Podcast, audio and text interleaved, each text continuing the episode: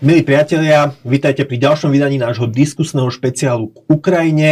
Našimi hostiami dnes sú spolupracovník Postoja Andrej Žiarovský. Andrej, vítaj. Dobrý deň, prajem. A redaktor Postoja Christian Heitmann. Christian, vítaj aj ty. Začnem tebou. Ty si sa práve vrátil z Ukrajiny, bol si v Kyjeve, rozprával si sa s ľuďmi.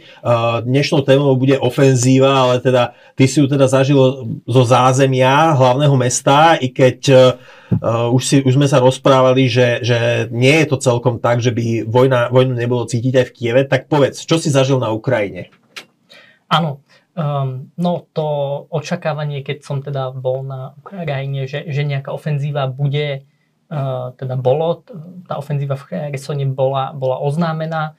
Uh, ono sa aj už predtým medzi analytikmi aj mimo Ukrajiny špekulovalo, či vôbec toto ako keby bude tá skutočná ofenzíva alebo nie. A aj, aj, v, aj na Ukrajine ako keby tie očakávania boli veľmi veľké. Ľudia predsa len tú vojnu sledujú, teda nie, nie všetci, ale mnohí teda veľmi, veľmi podrobne dbajú na to, čo sa tam, čo sa tam deje. Um, a skutočne obzvlášť v Kyjeve ten dopad tej vojny ešte veľmi cítiť. Takže človek tam potom aj stretne na ulici ľudí, čo napríklad ušli z Luhanskej oblasti alebo z Donetskej oblasti, ktorí teda očakávajú, že e, ich domovy budú oslobodené a tak ďalej. Ty si písal aj, e, ty si písal aj vo svojej reportáži, na ktor- ktorú si môžu kliknúť e, diváci, ktorí nás sledujú na YouTube cez link pod týmto videom, že teda každý deň e, v Kyjeve Kyjevčania zažívajú letecké poplachy. Áno, ono to je takmer každý deň, niekedy aj viackrát za deň. V Kyjeve to je častejšie než v Ľvove napríklad, ale keď som sa potom na ceste späť znovu vracal cez Ľvov, tak tam boli tiež každý deň nálety. To bolo teda už po tej ofenzíve pri Kupiansku. Mm-hmm. Tam bolo teda dosť zjavné, že ruská strana sa snaží nejako demonštrovať tú silu a teda mierí aj na oblasti, na ktoré v tých dňoch predtým nemierila. Ako to, to aj badať, že ono... Tam sú nejaké fázy, povedzme, že keď sa bojuje viac, keď, keď sa bojuje menej a na druhej strane, keď je viacej náletov a keď je menej náletov. Takže napríklad domáci rozprávali v Ľvove, že keď bol deň nezávislosti Ukrajiny, to bolo dvadsiateho štvrtého augusta, tak vtedy bolo sedem alebo osem náletov len v ten jeden deň. Mm. Potom zase, keď som, keď, keď som ja prišiel prvýkrát teraz ako po, od začiatku vojny do Ľvova, tak... Tam bolo pomerne kľudne, tých niekoľko dní, čo som tam bol, nebol žiaden nálet. Keď som sa vracal, tak potom znovu každý deň a niekedy aj dva za deň.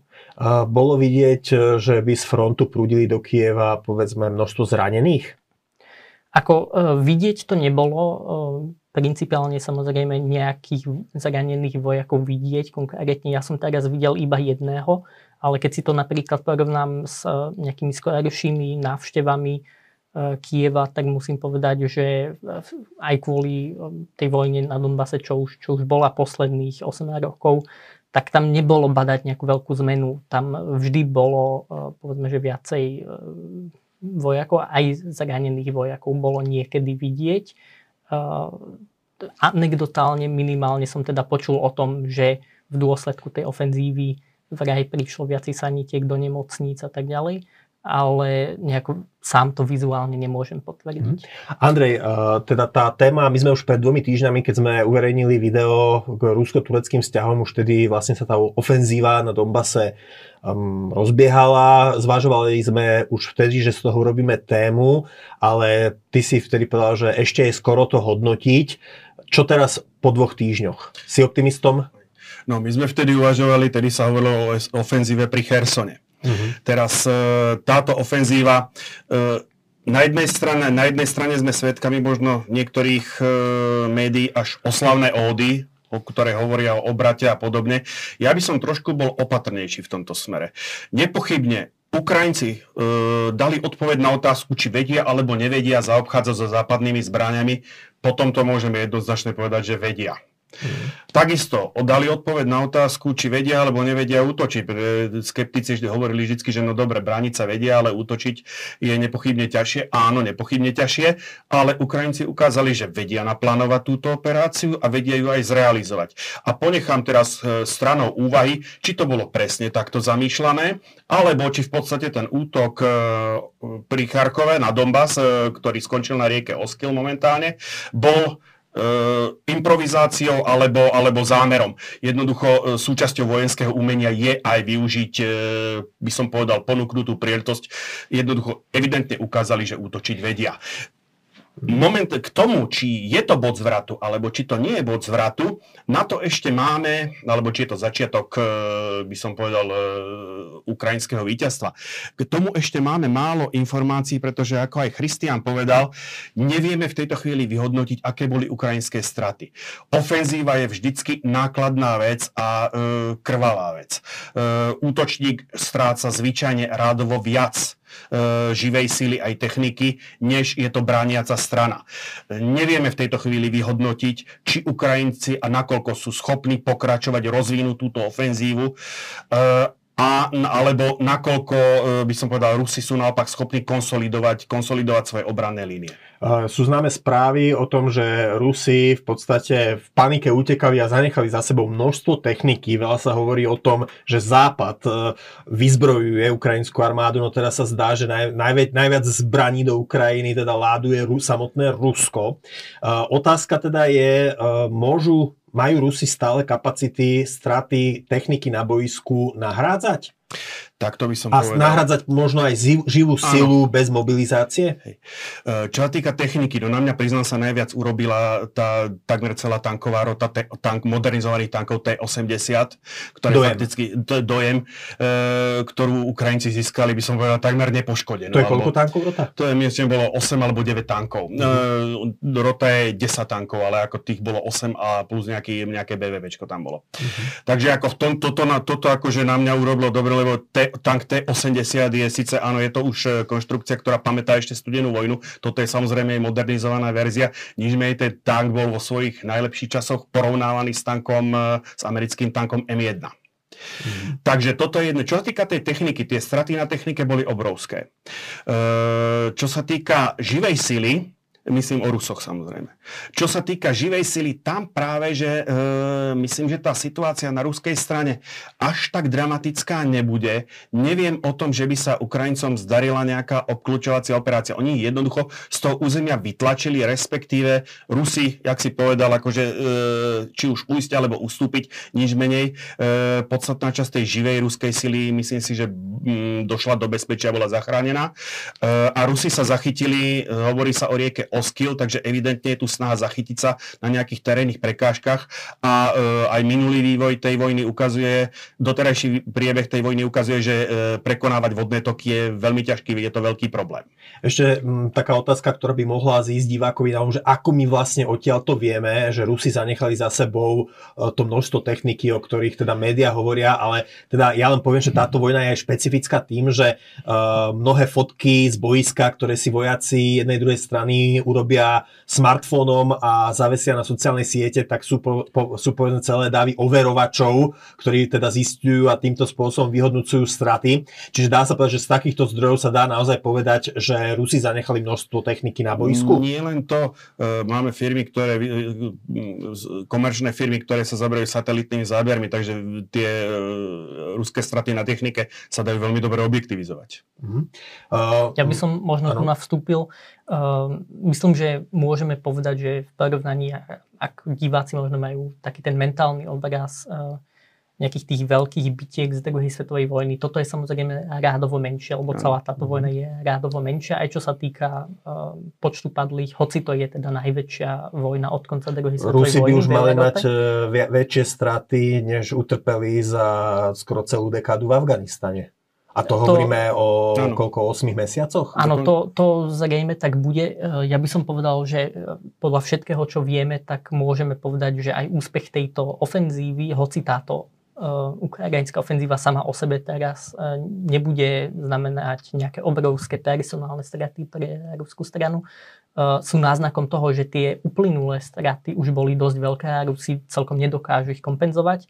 Uh, Myslím, že je známe, že ten úsek frontu, kde teda Ukrajincom sa podaril ten prielom, bol ten, kde Rusi mali jednak veľmi málo jednotiek a veľmi často jednotky veľmi nízkej kvality, teda hlavne teda nejakých násilu naverbovaných ľudí z Luhanskej alebo z Donetskej oblasti, ktorí proste boli prinútení držať pozície, ktoré ich v skutočnosti vôbec nezaujímali, ktoré neboli ochotní brániť.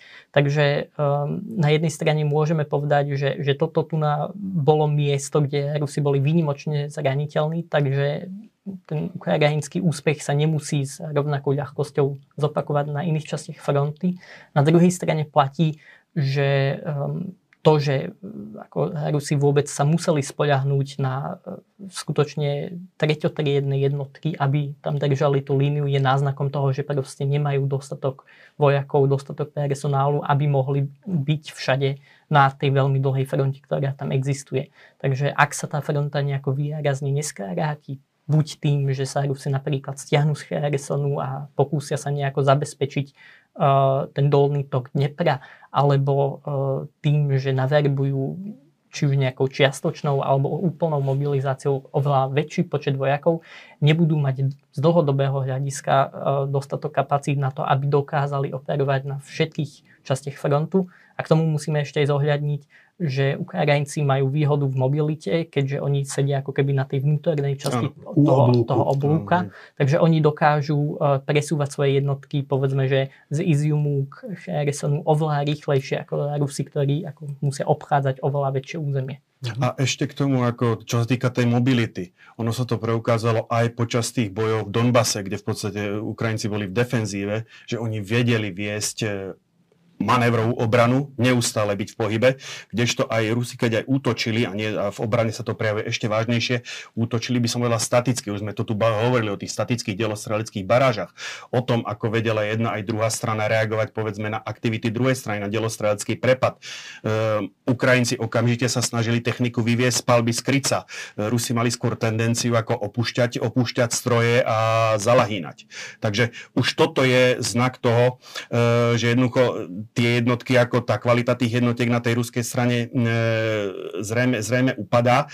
Ja som dneska, tesne predtým, než som išiel sem, som videl video, kde šéf Wagnerovcov verbuje vojakov vo väznici. Mm-hmm. Ako vyslovene, a pritom bola to, padli tam slova, že je to kolónia strogovo režima, to znamená, niek poviem to, takže naša tretia nápravno-výchovná, to znamená, ako dokonca padli tam, že boli tam odsúdení za paragraf dvestodvadsaťosem ruského trestného zákonníka, čo sú drogoví díleri. Mm-hmm. A e, jednoducho bolo to, ja neviem, desaťminútové video, v ktorom, v ktorom im hovorila vyslovene, vyslovene ich, e, nie že nahováral. Bolo to veľmi, ako z manažerského hľadiska, to bol skvelý prejav, ako by som povedal, ako skutočne, ako ten človek, ten človek ako hovoril veľmi dobre. Ehm, myslím, že oslovilo to tých väzňov. Nič menej ako už samotný fakt, že e, Rusko sa musí uchádzať o priazeň ťažkých trestancov. Skutočne to nie sú nejakí zlodíčkovia, to sú vrahovia a drogoví díleri. Hovorí o tom personálnom probléme. Ďalší spe- a, aspekt... On, ak sa nemýlim, tak v osemdesiatych rokoch sám istú dobu sedel vo väzení. Áno.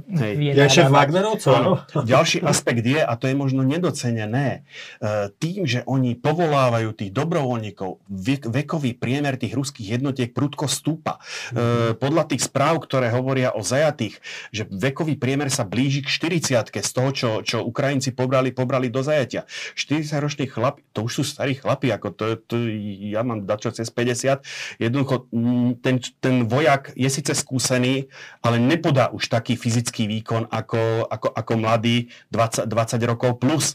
To znamená, už toto samo o sebe svedčí e, o tých personálnych problémoch. A teraz, keď to dáme do čísel, e, tie udávané, ľudsk- e, udávané nenávratné straty sa pohybujú, Christian ma doplní, alebo opraví niekde od štyridsať do päťdesiat, do päťdesiat tisíc, podľa toho, kto, kto aké správy udáva. Ale hovoríme nielen straty na životoch, ale aj o zranených. Hovoríme nie? O nevratných stratách, nevratných. To znamená tých, ktorí sú vyradení z boja, mm-hmm. kde veľkú časť tohoto tvoria práve zabití. Teraz, keď do toho zahrniem tých zranených, ktorí sa po rekonvalescencii môžu vrátiť, ale trvá to samozrejme nejakú dobu a v tejto vojne dva týždne je dosť dlhý čas, mm-hmm. tak musíme to násobiť dvomi, možno tromi. A v tej chvíli v podstate, keď tieto čísla spočítame, tak sa dostaneme cez hodnotu sto tisíc.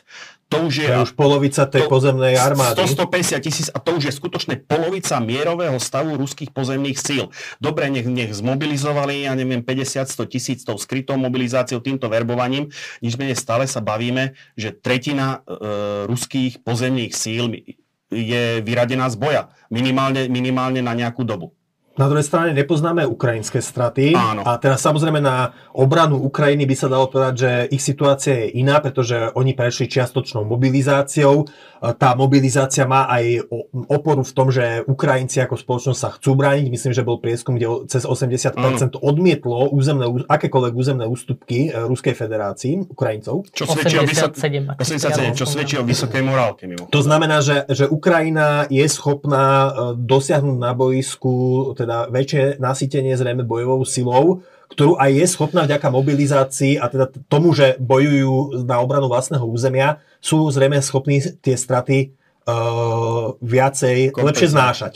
A ďalšia je tu vec, že v podstate tým, že uh, sa môžu oprieť o ten mobilizačný káder, je tu, ne, nikde sa to neobjavilo, aj dôležitá vec je, uh, že oni sú schopní rotovať tie jednotky, pretože ten pobyt v prednej línii je neskonale únavý a nie tak fyzicky ako psychicky. Uh-huh. Uh, Rusi pri týchto svojich stratách zrejme už začínajú mať problém s rotáciou, práve s rotáciou nasadených jednotiek.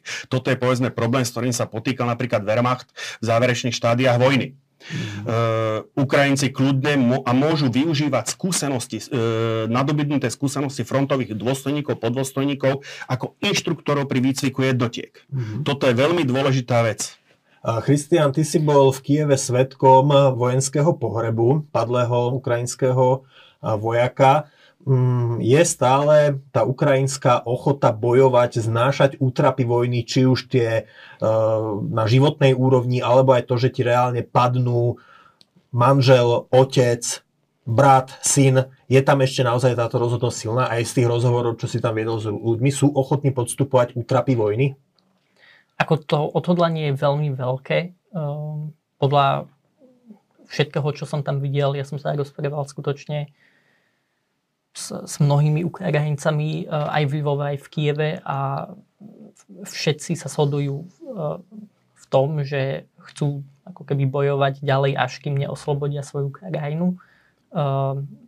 To súvisí aj veľmi s tým, čo sme videli v Buči. Súvisí to teraz aj s tými novými uh, fotografiami a videami, čo vidíme z Iziumu. Kde tam sa hovorí, že štyristo tam, tiel. Tam, tam sa hovorí, že štyristo, ale to je, to je tiež iba na jednom mieste. Takže mm-hmm. vychádza sa z toho, že na celom tom území, ktoré bolo teraz oslobodené, môže byť um, možno aj tisícka obetí, ktorých Rusi teda buď uh, najprv mučili a potom zabili, alebo proste len postrielali.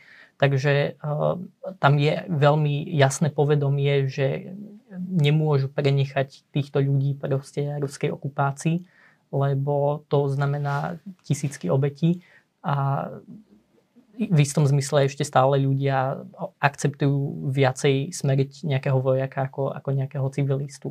Takže e, tam skutočne to odhodlanie nejako oslobodiť tie okupované časti, minimálne tie, čo boli okupované od začiatku invázie vo februári, je veľmi veľké. E, s tým, že ako keby aj vzhľadom na to, ako sa Rusko správa, že vôbec tú vojnu začalo, ale aj na ten spôsob, akým tú vojnu vedie, je ako keby tá ochota vzdať sa možno nejakého Krymu alebo aj tej časti Donbasu, ktorá bola v, pod kontrolou tých proruských uh, satelitných režimov, je, je veľmi nízka aj kvôli tomu, že, že sa teda nikto nechce spoľahnúť na uh, nejakú dohodu s Moskvou, lebo vraví, že uh, je jedno, čo sa s Moskvou podpíše. Spomeňme si na budapešťanské mm. memorandum z deväťdesiatštyri. Mm. Moskva to aj tak nedodrží. Takže um, to mi povedalo nezávislo od seba asi päť ľudí. Uh, všetci hovoria na to, že uh, v podstate je úplne jedno, čo by Rusi slúbili, lebo veriť sa im nedá. Takže čiže je potrebné... Ukrajina je odkazaná na to, aby jednoducho vojensky v tomto konflikte vyhrala. Andrej, ja mám na teba takú otázku, teda ty sa na všetko pozeráš, alebo máš taký ten pohľad cez tú históriu. Táto ukrajinská ofenzíva je zvláštna tým, že vlastne aj takí prokremelskí blogeri uznávajú, že jednoducho Rusko tú vojnu prehráva, dokonca mm-hmm. niektorí kritizujú Putina za, za to líderstvo. Na druhej strane stále sú aj hlasy, ktorý, ktorý, ktoré teda tú Rusku, rozsah tej ruské, toho ruského ústupu bagatelizujú a dávajú príklad z druhej svetovej vojny, vojna o výbežok, nemecká ofenzíva v Ardenách na sklonku roku štyridsaťštyri. Vieme, že aj tam sa Nemcom podarilo, podaril sa im prielom a ten prielom sa po, po určitom čase zastavil a západní spojenci napokon, uh, napokon Nemcov potlačili. Takže uh, je uh, táto ukrajinská ofenzíva len druhými Antwerpami, druhými Ardenami? No to sú úprimne povedané, toto, ako, toto prirovnanie ako krýva na všetky nohy. No povedz ne- Nemecko bolo vtedy už skutočne zrazené na kolená na prelome rokov štyridsaťštyri štyridsaťpäť. Uh, Ukrajina akože rozhodne akože zrazená na kolená, na, kol- na kolená nie je. Naopak môžeme povedať, že tá ukrajinská ofenzíva vyšla zo situácie, keď na boiskách, dá sa povedať, nastala, nechcem povedať určitý pope- moment rovnováhy, ale jednoducho, keď sa tie frontové línie stabilizovali, Ukrajina doplnila, alebo ma, s pomocou svojich spojencov doplnil, doplnila svoj výzbroj, Drži, udržiava si kontrolu nad svojim vzdušným priestorom, čo v danom momente už neplatilo. Takisto, čo sa týka zabezpečenia logistického na ukrajinskej armáde, nepozorujeme momentálne, že by, mali, že by mala problémy, ktoré sa, čo sa týka zásobovania, dovozu munície a bojových prostriedkov do prednej línie. To skôr hovoríme o tom, že majú Rusi tieto problémy a potom, čo momentálne stratili Kupiansk a Izium, e, najmä ten Kupiansk, tak tie problémy sa ešte znásobia, pretože tie zásobovacie línie zo stredného Ruska na Donbas sa ešte predležia. Fakticky oni budú, budú musieť obchádzať e, celý, celý ten výbežok, východný výbežok boiska. Nechcem povedať, že priamo cez Rostov, ale ďaleko od neho to nebude. Takže zase im pribudlo nejakých dvesto tristo kilometrov zásobovacích línií. Mne skôr pripomína, te, ja som na začiatku na tejto stoličke hovoril, že mi tento konflikt pripomína sovietsko-fínsku vojnu, zimnú vojnu z roku devätnásť tridsaťdeväť štyridsať. No dneska už tie paralely by som skôr hľadal s Krymskou vojnou tisícosemstopäťdesiat, tisícosemstopäťdesať tri, tisícosemstopäťdesiat tri, tisícosemstopäťdesiat šesť, päťdesiatpäť, alebo s rusko-japonskou vojnou tisícdeväťstoštyri, tisícdeväťstopäť. Ako skôr, skôr mi to začína pripomínať e, tento vývoj konfliktu. Treba povedať, že Dávid porazí Goliáša. Že áno, vždycky v podstate by som povedal ten menší v tejto vojne, alebo ten zdanlivo papierovo e, nepočetnejší porazil, porazil tú, e, tú ruskú armádu, či už to boli Japonci v devätnásť päť, alebo počas polovici toho devätnásteho storočia to boli, to neboli kompletné armády francúzske, anglické a americké, to boli fakticky, to boli fakticky expedičné zbory a tá príčina tej porážky bola presne tá istá, ktorá sa črtá momentálne, logistické problémy. Ani v prípade e, bojov v Mandžusku, ani v prípade bojov na Kryme tá ruská armáda napriek svojej veľkosti nebola schopná zásobovať vlastné jednotky, nebola schopná dodávať potrebný počet živej sily a vtedy tej techniky bolo pomenej, ale bavíme sa o delostrelectve, respektive v prípade rusko-japonskej vojny e, aj o e, už nastupujúcich gulometoch neboli schopné dodávať toto v, e, toto v potrebných množstvách, potrebnej rýchlosti na boisku. Takisto e, je tam obrovská podobnosť, by som povedal, v tom, ako Rusi, Rusi pristupujú k taktike. E, ani na Kryme, ani neskôr v tom Mandžusku Rusko nezažilo nejakú prehru, kde by bolo obklúčené, kde by jednotky boli rozdrvené. Jednoducho, tie porážky boli také, že Rusko nedokázalo odolať tomu tlaku. Ruskí vojaci vždycky ustúpili, tie straty na tej živej sile boli relatívne malé, ale séria porážok vždycky viedla k tomu, že to Rusko prehralo. Takže toľko potiaľ po tých historických paralelách, na ktoré si zapýtal. Christian, myslíš, že by bola táto ofenzíva možná, keď bez, to, bez napríklad systémov HIMARS a ďalších systémov, ktoré Západ dodal uh, Ukrajine? Ako bez tej západnej pomoci by to rozhodne možné nebolo. Uh, tie HIMARSy hrajú veľmi veľkú úlohu, ale povedal by som, že podľa všetkého, čo sme videli napríklad, ani nie tak v tejto ofenzíve, ako skôr v tom všeobecnom oslabení Um, ruskej armády v tých uplynulých týždňoch. To Vieme bol... napríklad, že HIMARSy sa zame- zameriavali nenútne na, na ničenie živej sily v predných líniách, ale na ničenie skladov v zázemí. Áno, hmm. ono, ono to bolo tak, že v počiatočnej fáze teda Ukrajinci ich používali vyslovene na povedzme, že takéto uh, pomaly už operačné ciele by sa dalo povedať. Chirurgické zákroky, uh, že?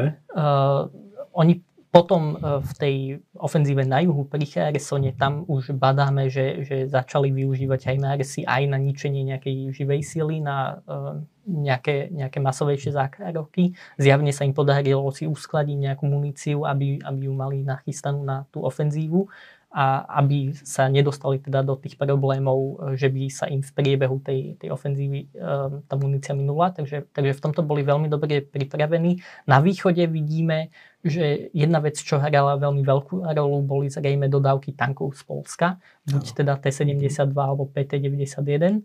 A A čo tiež si Ukrajinci, teda aspoň mediálne veľmi pochvalovali, boli tie nemecké Gepardy, ktoré im pomáhali teda udržiavať si tú bublinu tej protivzdušnej obrany a týmto spôsobom v podstate úplne neutralizovať ruskú vzdušnú prevahu, ktorá čisto na papieri teda existuje, ale v tejto ofenzíve vôbec nebola schopná nejako zasiahnuť. Čože jeden z najprekvapivejších aspektov tejto vojny, že Rusi nedokážu premietnúť tú svoju papierovú alebo početnú prevahu v vzdušných sílách, či už bavíme sa o aparátoch s pevným krídlom, o lietadlách, o, o, o bojovom letece alebo vrtuľníkoch, nedokážu to premietnúť do prevahy na boisku. Či už, jednak, či už sú to tie Gepardy, alebo či už sú to rakety Harma. Akurát zaráža, že v obidvoch prípadoch, teda pri tých Harmoch nevieme, koľko, koľko ich dodali e, Američania e, a do akej miery sa ich podarilo integrovať e, na tie stroje mig dvadsaťdva, respektíve, respektíve es ú dvadsaťsedem. A tých Gepardov je tiež pár desiatok, e, aj keď momentálne myslím, že ďalšie štyri e, majú byť dodané. dvadsaťštyri dva, bolo dodaných a to je už celý ten pôvodný... Hej, a ďalšie štyri majú byť dodané teraz, alebo budú dodané. Ako aj pri tých HIMARSoch hovoríme o relatívne malých počtoch a tieto relatívne malé počty dokážu v podstate priviesť, vniesť novú kvalitu na boisko. To je na tom akože veľmi zarážajúce. Páni, poďme ďalej. Je tu obava, ktorú viacerí pozorovatelia tohto konfliktu už vyslovili, a to je obava, že ústup ruskej armády na boisku, na pozemnom boisku, sa pokúsi Kreml zvrátiť použitím taktických jadrových zbraní. Váš názor? Christian, do akej miery je to pravdepodobné? Ako tá pravdepodobnosť je veľmi, veľmi nízka. Myslím, že vzhľadom na to, že toto by mohlo mať potenciálne katastrofálny dopad, tak samozrejme to nemôžeme len tak zmietnúť zo stola a ak povedzme, že ono sa to veľmi zle kvantifikuje, lebo sme nemali nejakú úplne porovnateľnú situáciu, ale ak tá pravdepodobnosť je možno jedno percento, tak aj to jedno percento je jedno percento priveľa, to je, to je úplne samozrejme. Um, ale je tam veľmi veľa aspektov, ktoré hovoria proti tomu. Jeden uh, argument, kvôli čomu uh, Rusi zrejme nepodstúpia tento krok, je, že z vojenského hľadiska jeho dopad uh, nebude až taký veľký, aj ak by nasadili nejakú taktickú jadrovú zbraň. Proste vzhľadom na to, že tie fronty nie sú tak husto osadené, tak aj ak by zasiahli nejakú väčšiu ukrajinskú jednotku, ono to ne, nezmení úplne situáciu. A otázne, či vôbec by mali ofenzívne sily na to, aby využili takú dieru vo fronte, aby bol, uskutočnili prielom. Bol, ako ono by situáciu. Bolo veľmi, veľmi zložité to využiť a ruská armáda zase cvičí aj boj, boj v nejako kontaminovanom prostredí, takže oni zjavne teda by toto chceli využiť. Na druhej strane vidíme, že ruská armáda cvičila veľmi veľa vecí a veľa z toho, čo cvičila, zjavne nevie používať, alebo teda nie v takej kvalite, ako by sme to možno pred touto vojnou očakávali. Je tu ale podľa mňa ešte oveľa dôležitejší argument a to je ten, že ono by to skutočne veľmi zmenilo dynamiku, akou sa ostatné veľmoci pozerajú na túto vojnu. Na jednej strane je, je otázne, či by napríklad Čína mala záujem vôbec na takomto kroku, lebo Čína napríklad je tiež silnejúca mocnosť, vie, že na jednej strane má obrovské ľudské, ekonomické a tak ďalej zdroje a na druhej strane veľmi rýchlo modernizuje svoju armádu. Takže z dlhodobého hľadiska Čína nemá záujem na tom, aby sa využívali vo vojnách jadrové zbranie, lebo to mm. potom bude v jej neprospech. Um, takisto Spojené štáty uh, sú veľmi silnou vojenskou mocnosťou, ktorá vôbec nemá žiaden záujem na tom. Tam sa hovorí sa... teda, že veľmi nepokryte, že Spojené štáty by museli odpovedať a odpovedali by v prípade, že by Rusko použilo jadrové zbranie. K, áno, k nejakej, k nejakej odpovedi by nepochybne došlo. Otázka je, že k, čo by to mohlo byť. To by mohlo, mohla byť nejaká konvenčná intervencia, to by mohlo byť uh, nejaké demonstratívne nasadenie jadrových zbraní niekde, uh, povedzme, že v Severnom ľadovom oceáne, kde to síce nikoho nezabije, ale uh, samozrejme to, to bude mať veľmi silný eskalačný potenciál. Um, mohla by to byť dokonca odpoveď uh, v zmysle, že potom dodáme Ukrajine úplne všetko, čo sme doteraz vylučovali, takže vrátanie západných e, tankov, stíhačiek, vrátanie teda tých, e, tej munície ATACMS do HIMARSov, ktoré, ktorú minimálne oficiálne teda Ukrajina nemá, mm. e, hoci to je, je kontroverzné, že či ju naozaj e, majú alebo nemajú. A z tohto pohľadu, ako keby to riziko pre Rusko je veľmi, veľmi veľké. Dobre, čiže aby som zhrnul, tvoj argument je, vojenský by nasadenie mm, jadrovej zbrane, hoci len taktickej, pre Rusko nemuselo znamenať zásadnú zmenu na boisku a politicky to má obrovské potenciálne náklady. Čiže je to, v istom zmysle je to neracionálne. Andrej, ale ty si, keď sme sa o tomto rozprávali pred reláciou, tvrdil, že uh, nemôžeme teda už rátať len s, tou, s tým racionálnym hľadiskom, ano. Tak povedz. No, Christian to veľmi dobre zhrnul, ako to nasadenie zbrane, jadrovej zbrane, hoď z malej taktickej, postráda vojenskú logiku. Postrádajú aj, by som povedal, z hľadiska diplomatického. Narobí tomu Rusku, to spraví viacej škody ako osohu, evidentne. Ale e, už viackrát sa stalo, že Rusko, respektíve priamo prezident Putin, sa nesprávali v tomto konflikte ako v súlade s očakávaniami logiky. Už len samotný útok v podstate odporoval, by som povedal, e, logike vedenia vojenských operácií, alebo tak, ako bol vedený. Samotné napadnutie Ukrajiny odporovalo logike vedenia vojenských operácií pri tých podmienkach, e, za tých podmienok, za ktorých, za ktorých to Rusko urobilo. Ja sa skôr, nie že obávam, ale ak už hovoríme o nejakej hrozbe použitia taktických jadrových zbraní zo strany Ruska, e, viac než použitie na boisku, kde skutočne tie vojenské aspekty môžu dokonca, by som povedal, byť nebezpečnejšie pre ruských spojencov, pre Bielorusko a pre ruských vojakov, možno viac než pre e, samot, samotných Ukrajincov do určitej miery, by som, by som e, mal obavu predtým, než že, ho, že Rusi použijú tú jadrovú zbraň demonstratívne, tak ako povedal e, Christian, v prípade, že by Amerika Američania použili ako odvetu nejaký demonstratívny výbuch niekde v Arktike alebo niečo také, že by Rusi použili de- jadrovú zbraň demonstratívne, neviem, na Čiernym morom. Spomenul sa nejaký poslanec Ruske, Ruskej štátnej dumy, spomenul Hadí ostrov napríklad. Mm-hmm. Ako, ale mám za to, že reakcia Spojených štátov amerických aj reakcia ostatného sveta by bola, by bola v tomto smere úplne rovnaká, ako keby došlo k ostrému bojovému použitiu jadrovej zbrane. Keď to zhrniem, zrejme, by, zrejme Rusko by e, nemohlo počítať ani s tou, by som povedal, veľmi zdržanlivou podporou, ktorú Čína pod, e, nie, že, e, toleranciou, to by som nenazval podpora, to je spod tolerancia, ktorú prejavuje Čína e, voči Rusku, a skutočne zo strany Spojených štátov amerických by tá reakcia bola tvrdá. Nevravím, že nutne symetrická, ale určite ako by e, nasledovala výraznejšia prítomnosť Spojených štátov e, a NATO ako takého na boisku. E, Christian veľmi správne spomenul, predpokladám, že by malo nasledovali dodávky alebo bez, že by tým pádom došlo k tej podpore zbrojnej, dodávky útočných tankov, dodávky najmodernejších tankov. Čiže ďalej, na to by poskytlo Ukrajine bianko šek, napíšte si, čo nie, potrebujete. Nie, bianko šek, nenazval by som to bianko šekom, nazval by som ono, to, čo momentálne Rusia, Ameri, Amer, to, čo momentálne Američania vo vzťahu k Ukrajine robia, to nie sú žiadne bianko šeky. Mňa práve na tom, na tom, na tej americkej podpore, alebo na tej, Rusko, na tej americko ukrajinskej spolupráci zaráža ich, pre, nie že zaráža, v pozitívnom slova zmysle prekvapuje i jej premyslenosť. Mm-hmm. To vidíme akože, a už som to niekoľkokrát na tomto mieste hovoril, možno tá pomoc je najvýznamnejšia práve v tej oblasti metodiky a plánovania. On sa hovorí, že aj na tejto ofenzíve sa veľmi aktívne zúčastnili americkí plánovači, a myslím si, že v takom prípade, keď to prevediem trošku také športové termínok, Američania by zhodili rukavice a išla by, išlo by sa do toho, išli by do tohto konfliktu ďaleko nepokrytejšie. Aj z ekonomického hľadiska mm. treba povedať, že Američania veľmi dobre uvažujú nad tým, čo koľko bude stáť a čo je v podstate najefektívnejšia forma pomoci. Myslím, že to je aj jedno z tých vysvetlení, kvôli čomu nedodali tie ATACMS, mimo tých politických dôvodov. Proste je, sú oni cenovo, v tejto chvíli nepotrebujú. Áno, sú, sú cenovo násobne, násobne no. drahšie než tie, než tie mm-hmm. klasické rakety do HIMARSov.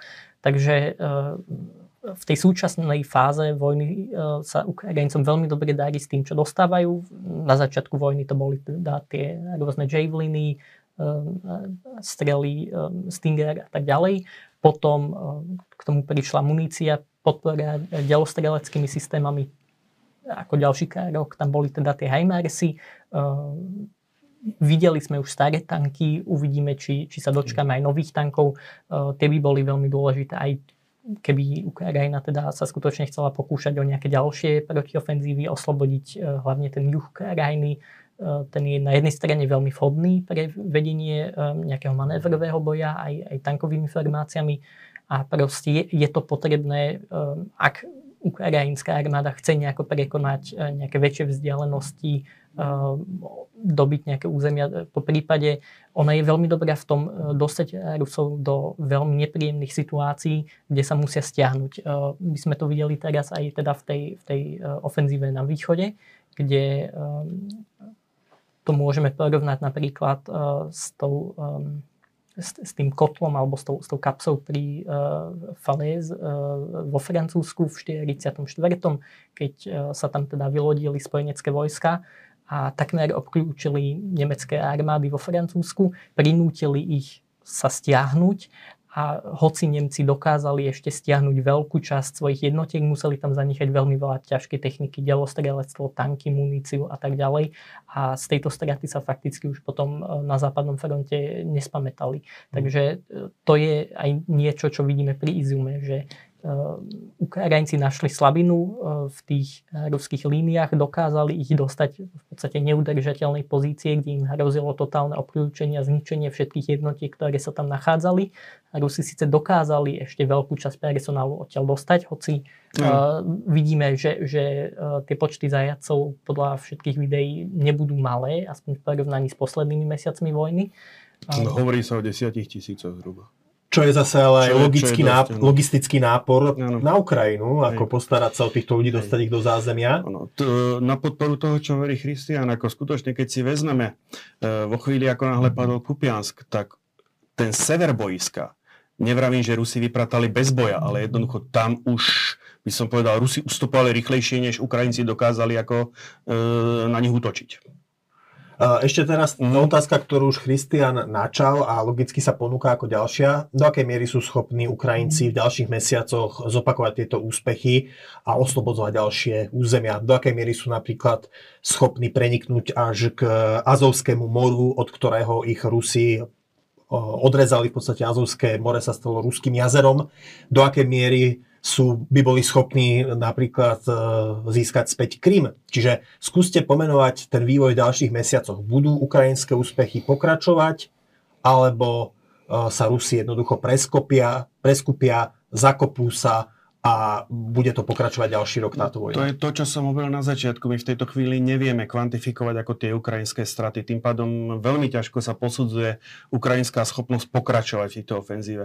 E, je možné... E, Môžeme očakávať ešte minimálne tlak na Cherson, ktorý má jednak aj obrovský symbolický význam, jednak e, takticky e, na tomto území ukrajinská armáda, by som povedal, e, Rusov rozpracoval veľmi intenzívne posledné, posledné týždne, takže tu môžeme očakávať určite. Hovorí sa o alternatívnom útočnom smere na Záporožie, e, smerom zo Záporožia na Melitopol, prípade, prípade na Mar- Mariupol. Nič menej, ja si myslím, alebo teda dovolím si predpokladať, že e, na to, aby Ukrajinci boli schopní, povedzme, vyčistiť územie, vyčistiť severné pobrežie Azovského mora, prípadne dosiahnuť líniu dotyku z dvadsiateho štvrtého februára tohto roku. Asi to nepôjde bez dodávky moderných západných tankov. To je to, to je to, keď poviem ekvivalent v tom delostreleckom boji, alebo tú technologickú prevahu Ukrajincom zabezpečili HIMARSy plus moderné dodávky, či už pé zet dvetisíc alebo modernej munície Excalibur, tak jej ekvivalentom pri tej manévrovej vojne by mali byť práve tie tanky. Či už sa oprieme o Leopard dva alebo o niekto, nie, niektorý iný typ, ale bez tohoto si dovolím povedať, bez tej kvalitatívnej prevahy to nepôjde asi. Christian, tvoj názor na ďalší vývoj a vôbec schopnosť Ukrajiny oslobodzovať ďalšie svoje územie? Áno, ono to bude veľmi závisieť od uh, jednak západnej pomoci, bude to závisieť aj od tej ruskej reakcie, či Rusi nejako dokážu siahnuť po mobilizácii, to je politická otázka, v podstate vnútropolitická. a či ju vôbec dokážu efektívne využiť, lebo len to, že tam natlačíte sto tisíc vojakov, ktorí tam byť nechcú, nemusí nutne znamenať, že sa ruská situácia zlepší, dokonca môže sa aj zhoršiť, lebo bude ešte, ešte horšie fungovať zásobovanie. Um, takže to, to bude veľ, veľmi závisieť od toho, že aké rozhodnutia aj my spravíme na západe, aj Rusi spravia, ale principiálne ten potenciál Ukrajiny oslobodiť minimálne veľkú časť um, okupovaného územia tam je. A ja to vidím tak, že majú reálnu šancu oslobodiť Cherson. Tá vojna zjavne ešte dlhšiu dobu potrvá. Myslím, že Ukrajinci s tým počítajú a, a vedia, že tento rok sa vojna neskončí a sú ochotní bojovať ďalej, sú ochotní oslobodiť celé svoje územie. Či skutočne pôjdu aj po Kryme alebo nie, to sa uvidí. Na jednej strane je Krym síce nejaká pomerne dobrá pozícia, ktorú by Rusi akože mohli brániť. Predsa len akože prekonať tam tú prekopskú šíju nie je úplne jednoduché. Na druhej strane otázka je, že či to vôbec ešte dokážu. Lebo ak uvidíme nejaký podobný kolaps, ako sme teda videli v, v tom, na tej časti frontu na východe, ak, ak to uvidíme na celom fronte, tak to by mohlo viesť k tomu, že Rusi sa napríklad tam zakopať ani veľmi nestihnú. Po prípade môžu byť v tak logisticky neúprostnej situácii, ak stratia napríklad ten Kerečský most, že možno dokonca budú aj, aj bez toho, aby Ukrajinci museli aktívne na nich teda podnikať nejakú kinetickú ofenzívu proste na ústupe z logistických dôvodov. To trošku predbiehame, pretože ako ten Krym bude, ak bude, tak bude zrejme posledný a práve ten Krym je, ak by som, ho, ak by som sa zase vrátil o dva kroky dozadu k tomu použitiu jadrových zbraní, ak by som sa začal použi- báť seriózne použitia jadrových zbraní, tak to je vo chvíli vtedy, keď začne ísť Putinovi o Krym, pretože povedzme ten Donbas ešte nejako nie, že vie oželieť, ale vie nejakú zdôvodniť, vie, vie, má, má, vie to nejakým spôsobom, by som povedal, absorbov, absorbovať tú stratu Donbasu, tak ten Krym asi ťažko nejakým ale spôsobom. Ale zvlášť preto, že vlastne on, Rusko vlastne anektovalo v dvetisícštrnástom. To, čiže z ich pohľadu je to dneska územie Ruskej federácie. Integrálne súčasť, integrálne súčasť územia Ruskej federácie.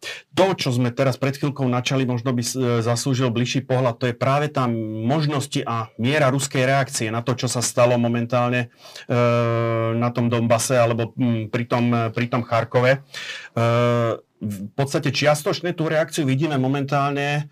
E, je ňou ostreľovanie e, energetickej a kritickej infraštruktúry. E, teraz e, by, ja by som tak povedal, že e, pre mňa je to tak trošku priznaním z ruskej strany, že nič iné v tejto chvíli s tým asi nevedia urobiť. Než sa pokúsiť, e, by som povedal, tým Ukrajincom znepríjemniť nastupujúcu zimu tým, že im budú ničiť tú infraštruktúru. E, a prinútia ich e, žiť v zime a v tme, keď to takto poviem. V tej, uvidíme, nakoľko dokážu... A tým zničiť ich psychológiu, ich vôľu pokračovať. Na tú psychológiu by som moc nespoliehal, ako hm, tí Ukrajinci, mám skôr obavu, že na tých Ukrajincov to bude mať skôr mobilizačný účinok, naopak. Čo sa týka iných možností reakcie, e- zvažuje sa tá mobilizácia. O tej mobilizácii v Rusku, áno. U tej, stále hovoríme o ruskej reakcii. Tá mobilizácia, ona sa tá mobilizácia tak trošku hovorí, ako keby to bolo binárne nula alebo jednotka, je alebo nie je. Je možná čiastočná mobilizácia. Je možná čiastočná mobilizácia, ktorá bude smerovaná len na, by som povedal, špecializácie a vekové kategórie ktorý, vojakov, ktorých alebo mužstva, ktoré chce, potrebuje ruská armáda doplniť. Môže byť smerovaná len geograficky do oblasti, kde to bude politicky menej bolieť. A ešte sa to nenazve mobilizácia, ale tak ako máme, že vojnu špeciálnou no. operáciou, tak sa preto vymyslí nejaký, nejaký eufemizmus. A môže to byť smerované takisto, môže byť akože hospodárska mobilizácia, kde stiahne z hospodárstva, by som povedal, nákladné auta e, a, a pokúsi si vyriešiť práve ten logistický problém, ktorý sa mu e, práve dobitím, dobitím Kupianska ako, e, zhoršil e, Rusku a Putinovi. E, takže tu je možné a je možná takisto taká tá salámová metóda, že v podstate postupne e, budú sa tie opatrenia vršiť. E, tým, že niečo e, legislatíva dneska v Rusku zakazuje, povoluje, tým si myslím, že to vedenie si nejaký ne, veľmi ťažkú hlavu ako robiť nebude. E, buď tie zákony upraví, alebo jednoducho si ich flexibilne ohne. Ja dokonca čítam aj teraz tie výzvy z toho ultranacionalistického krídla, ako možno by som povedal takú e, pé er prípravu k nejakým opatreniam tohto druhu. Takisto do toho zapadá aj ten scenár Kadyrova, ktorý vyzval akože gubernátorov, aby oni začali iniciatívne na, na, na svojom území. Takže tému v podstate minimálne títo ultranacionalisti splnili ten účel, že tú tému vniesli do toho diskurzu. A teraz už sa môžeme baviť o tom, či to bol riadený proces, alebo či to nebol riadený proces. E, či, tá administr- či to bolo žiadané tou administratívou, aby, ten, aby sa tá mobilizácia stala diskusiou. Aj keď teda bolo to spojené s kritikou vedenia vojnu, ktorá, ktorá smeruje samozrejme priamo na Kremel. Alebo či je to, by som povedal, len kúzlo nechceného. Toto, to si neodvážim tvrdiť v tejto chvíli. Možno len, ak sa pozrieme na tú mobilizáciu, tak vidíme, že Putin sa zatiaľ teda veľmi snažil sa vyhnúť nejakej oficiálnej mobilizácii. To, čo sa snažili Rusi nejako spraviť, bolo motivovať ľudí z, hlavne z chudobnejších regiónov tým, že im ponúknú veľmi veľa peňazí, často tri, štyri, päť násobok nejakého bežného žoldu za to, aby podpísali nejaký kontrakt na šesť mesiacov alebo na rok. Aj, aj, spom- aj spomínaná mobilizácia teda tých trestancov a tak ďalej spada v podstate do tejto kategórie. Niečo, čo sa z tohto ako keby dobrovoľného rámca vyníma, je to, čo sa deje na Donbase. Tam akože skutočne vidíme, že oni s obrovským nátlakom nútia tú lokálnu populáciu bojovať proti v podstate vlastnému štátu. Um, a vidíme, že napríklad v tej Luhanskej oblasti, ktorá bola okupovaná tým ruským satelitným režimom, musia byť tie straty obrovské, lebo minimálne podľa, podľa tých anekdotálnych správ, ktoré teda máme napríklad z, z istých miest Luhanskej oblasti, tak vieme, že tam pomaly už chýbajú muži v mestách, lebo všetci sú na fronte. Či, čiže aby som to preložil možno aj pre diváka, že čo to znamená, že Rusi, ktorí prišli uh, oslobodiť východ Ukrajiny od v úvodzovkách ukrajinského útlaku, tak vlastne spôsobili útrapy práve tomu ruskojazyčnému obyvateľstvu, ktorého mužskú časť, ženu, ako potravu pre kanóny do boja. Áno, ako my, áno, my to, my to vidíme na tých okupovaných častiach. Tam akože skutočne verbujú teda mužov do vojny, či chcú alebo nechcú. Samozrejme môžeme povedať, že aj, aj na Ukrajine je povinná vojenská služba a tak ďalej, ale predsa len uh, tie, tie straty sú iné a uh, tá, ten, ten pomer mobilizovaného obyvateľstva je, je úplne iný. Um, aj Ten, ten nazvime to fyzický nátlak je, je samozrejme ešte, ešte v tých ruskom okupovaných častiach o mnoho, o mnoho väčší. Ale my to vidíme aj na správení voči civilnému obyvateľstvu. Myslím, že je jednoznačné, že najväčší počet civilných obi- obetí bol v Mariupole, čo bolo úplne prevažne ruskojazyčné mesto. A oni... nepoznáme presné čísla, je otázne, či sa ich vôbec dozvieme na konci vojny. Uh, ale poviem to tak, tie serióznejšie odhady sa pohybujú od dvadsať do päťdesiat tisíc civilných obetí mm. len v tomto jednom meste. A to bolo ako mesto veľkosti... Ako dôsledok práve ruskej ofenzívy a... na začiatku vojny, a kde ruskojazyčné obyvateľstvo primárne na túto ruskú ofenzívu trpelo. Ne? Áno, ako to bolo mesto veľkosti Bratislavy a mo- môžeme teraz špekulovať, čo, aké tie, tie skutočné počty sú, lebo to sa teda nepodarilo presne mapovať počas vojny, to, to skutočne až, až po vojne snáď zistíme, ale päť až desať percent celej populácie mesta proste zahynulo, lebo Rusi tam postupovali tým spôsobom, ako sme to videli aj z tých videí, že strieľali tankmi do obytných budov, bé vé péčkami, proste tie bežné paneláky, tie, tie bežné charuščovky, čo tam teda boli postavané, z toho nič už fakticky nestojí, to je všetko vyhorené, tam ľudia pomaly nemajú kde žiť. A k tomu ešte došlo to, že úplne skolabovala infraštruktúra, takže ne, nemajú tam lieky, nemajú tam vodu, nemajú elektrinu. Takže ako ten život v tých okupovaných územiach je skutočne strašný. Nepoviem nič nové, keď skonštatujem, že nikto neurobil pre posilnenie ukrajinskej národnej identity toľko ako Putin. Najväčšia, by som povedal, paradox je, mám tu možnosť komunikovať, aj mám priateľov aj na Ukrajine, mám priateľov známych aj v Rusku. A presne tento argument som použil tiež v debate s jedným mojim ruským, s niekoľkými mojimi ruskými priateľmi a väčšina, väčšina z nich s tým sú, súhlasí. Toto necháme ako posledné slovo. Andrej Žiarovský, Christian Heitmann, ďakujem, že ste prišli. Ďakujem aj vám, milí diváci, že ste si nás dnes zapli. Ak sa vám video páčilo, dajte nám like, staňte sa odberateľmi kanála Postoj té vé, potom vám už žiadne podobné video neunikne a zase niekedy na budúce. Pekný deň. Pekný deň a dovidenia. Pekný deň.